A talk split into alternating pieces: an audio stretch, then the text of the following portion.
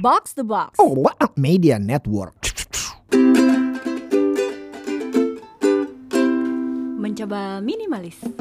Mencoba minimalis mengurangi yang gak perlu lebih dari sekadar beberes Kali ini sama gue, Puri Gue ini lagi gak sabar banget sebenarnya mau ngenalin lo sama buku yang lagi gue baca Belum kelar tapi ini seru sekali Judulnya adalah The Good Enough Job Reclaiming Life from Work Pekerjaan yang aman-aman atau di atas rata-rata cukup-cukup aja. Apa ya reclaiming itu kan memperjuangkan atau mendapatkan kembali hidup dari bekerja gitu. Gila sekilas ini kalau gue baca dan gue artikulasikan lagi nih kayak semacam antitesisnya work life trampoline Panji Pragiwaksono ya kalau lu suka ngikutin konten-kontennya Panji. Tapi sebenarnya enggak Nah, ini gue cerita dikit. Penulisnya ini adalah Simone Stolzoff. Dia itu adalah independent atau freelance journalist yang suka nulis di The New York Times. Juga adalah seorang desainer dan konsultan sebelum akhirnya dia ngeluarin buku ini. Ini buku pertamanya. Memang buku ini tuh mengulas skena bekerja di Amerika Serikat.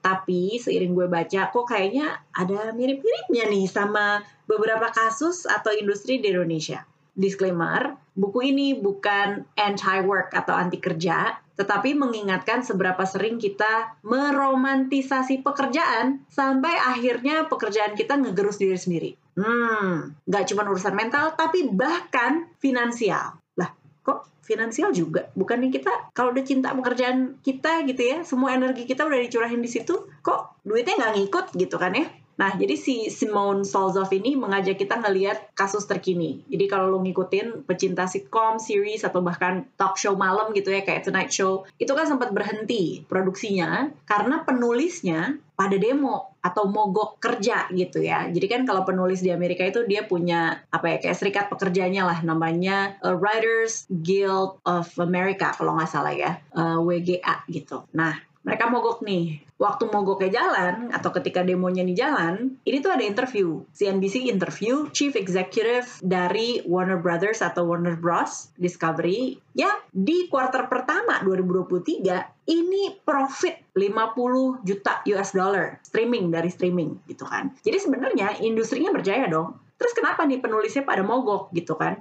di uh, Writers Guild of America? Terus yang kontroversinya adalah di dalam interview itu di CNBC si chief executive-nya bilang ini nggak akan lama. Mereka pasti kembali because of a love for the business and a love for working gitu. Wah, langsung meranggas gitu ya. Tidak membuat suasana lebih enak, tapi penulis-penulisnya udah sampai minggu ke-6 dia mogok, akhirnya mengeluarkan statement bersama-sama dia bilang atau si grup penulis ini bilang love unfortunately doesn't pay the bills. Jadi ya emang passion atau cinta tuh nggak bayar nggak bayar tagihan gitu. Nah terus kan gue cari tahu dong emang apa sih yang dituntut sama si penulis ini ketika sebenarnya si Warner Brothers bisa dapat profit uh, di awal-awal 2023 gitu kan. Ternyata yang mereka mau adalah sangat basic. Mereka pengen di atas UMR lah ibaratnya ya. We're not even making a living wage loh gitu. Kita tuh nggak di atas. Kita bahkan nggak nyampe UMR. Kita nggak punya pension plan dan kita nggak punya uh, skema jaminan kesehatan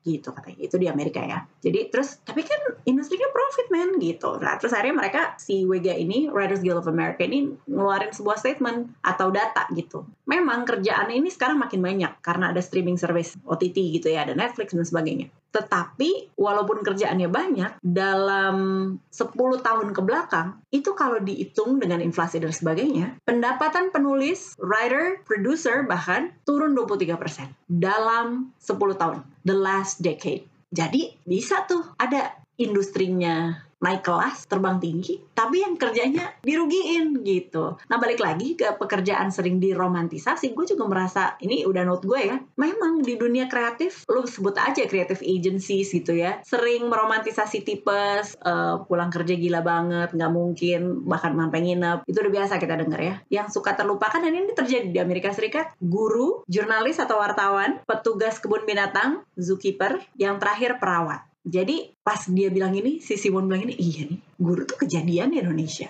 Jurnalis ya ampun, gue juga kali ikut ini dalam dalam skena yang dibicarakan ini gitu ya. Gak hanya duit yang ngepas, si orang-orang ini adalah contoh pekerja yang dituntut 150% go above and beyond. Jadi kayak lo nggak bisa kerja seapa adanya aja. Lo harus kasih lebih, kasih lebih. Pertanyaannya adalah, but at what cost? Apa harga yang harus dibayar? Terus si Simon bilang, kan hidup nggak cuma kerjaan aja. Hidup juga bisa kasih kita kejutan. Misalnya, kita harus ngerawat orang tua kita yang udah sepuh. Kita harus jadi caretaker. Belum lagi di Amerika Serikat, isu kesehatan dan jaminan kesehatan, wah parah banget gitu ya, insurance dan sebagainya. Nah terus kalau kita harus membagi waktu dan energi kita, tidak hanya sebagai pekerja, tapi juga jadi caretaker, itu gimana? Itu kan pasti akan mengurus mental health lo, dan apakah dengan begitu lo jadinya bayaran lo kurang? Bagaimana sih? Gitu. Terus hal lain yang si Simon bilang juga nih sebagai proposal untuk kita pikirin adalah kalau kita mendefinisi diri kita atau kita naruh identitas kita hanya pada pekerjaan yang kita punya, ketika kita jadi seseorang di sebuah organisasi gitu ya atau di kantor jadi manajer atau posisi tinggi, kita tuh akan jadi leader kayak apa?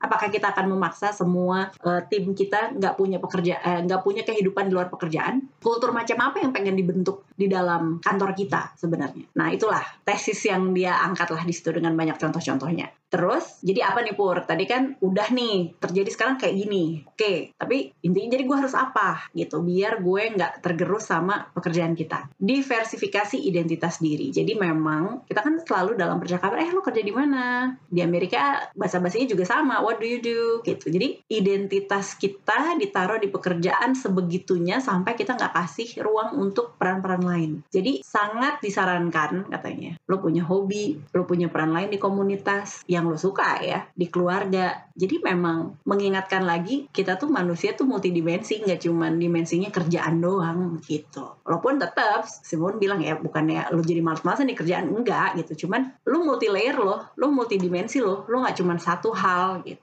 Nah hal lain juga yang gue tangkap dari baca buku ini yang belum selesai, ikut serikat pekerja beneran deh. Apalagi kalau di kantor biasanya udah ada, tapi nggak semua. Beberapa karena gue pekerjaan juga sebagai jurnalis, nggak semua kantor berita punya serikat pekerja. Gimana kalau misalnya lo nggak bisa ikut serikat pekerja antara satu bikin atau ada semacam apa ya perkumpulan atau serikat untuk yang freelancer atau independen, berarti misalnya sindikasi. Kenapa sih ini jadi penting? Katanya Simon adalah supaya kalau ada apa-apa, lo ada yang dampingin. Biasanya dengan lo ikut serikat pekerja, itu ada LBH lah ya lembaga bantuan hukum lah. Kalau misalnya lo apa yang lo dapat nggak sesuai kontrak atau eh, kontraknya nggak benar gitu ya. Kalau lo cuma ngomong doang sama manajemen nggak didengar cuma satu orang. Kalau lo didampingin sama lembaga bantuan hukum ada pijakan hukumnya dan ada apa ya ada yang bantuin lo untuk bersuara lebih keras gitu. Dan kalau lo berserik, berserikat suara lo akan lebih keras karena rame-rame. Yang lo, lo yang ngomong gak cuma lo doang gitu. Nah my personal takeaway adalah jadi gimana dong pur? Apakah kita sedari awal membangun karir harus uh, nggak gaspol gitu ya berasal dari working class ya. Gue paham banget. Kita perlu tahu kita lagi ada di fase mana ya. Kalau lagi butuh duit opsinya nggak banyak. Kantor yang bisa kita kerja cuman di sini aja saat ini ya udah gas aja. Tapi perlu diketahui mesin ini tuh nggak bisa mesin diri ya. Nggak bisa jalan gigi 6 terus dalam jangka panjang sehingga penting untuk lihat alternatif lain. Kalau pakai analogi kendaraan mobil gitu, berhenti di rest area untuk lihat helikopter view. Kita tuh sebenarnya mau ke mana? Jangan-jangan tujuan yang sekarang kita mau tuju udah nggak relevan lagi. Terus kita mau lewat mana jalannya? Kalau butuh alternatif. Dan ini ini yang cukup nepak gue ya, karena keplak sama omongannya Simone di buku ini adalah dia bilang, jadi sekarang lo perlu bayangin hidup apa yang mau lo jalanin dan pekerjaan mensupport itu, bukan sebaliknya. Silakan baca sendiri bukunya The Good Enough Job. Kalau lo search di Playbook, kalau lo pengguna Android kayak gue, itu e-booknya bisa dibeli dengan harga 2000 eh 215 ribuan, 215 ribuan, bisa pakai GoPay lagi. Jadi sekarang gue kalau baca dari HP karena ngurangin waktu doom scrolling. Walaupun mungkin ada yang suka Kindle karena lebih ramah di mata, karena gue lebih suka gadget satu aja, ya gue mau nggak mau pakai HP dan lumayan jadi nggak makan tempatnya. Beli buku baru, yang penting filenya aja, buku fisiknya udah nggak menuh-menuhin rak di rumah. Ya, mudah-mudahan lo jadi lebih tertarik untuk ngulik sendiri nih buku ini, The Good Enough Job. Apakah lo setuju dengan statement bayangkan hidup yang ingin dijalani dan pekerjaan seperti itu bukan sebaliknya? Kabarin di DM at mencoba minimalis di Instagram. Waktunya gue pamit. Thank you for listening. Puri out. Bye for now. Mencoba minimalis.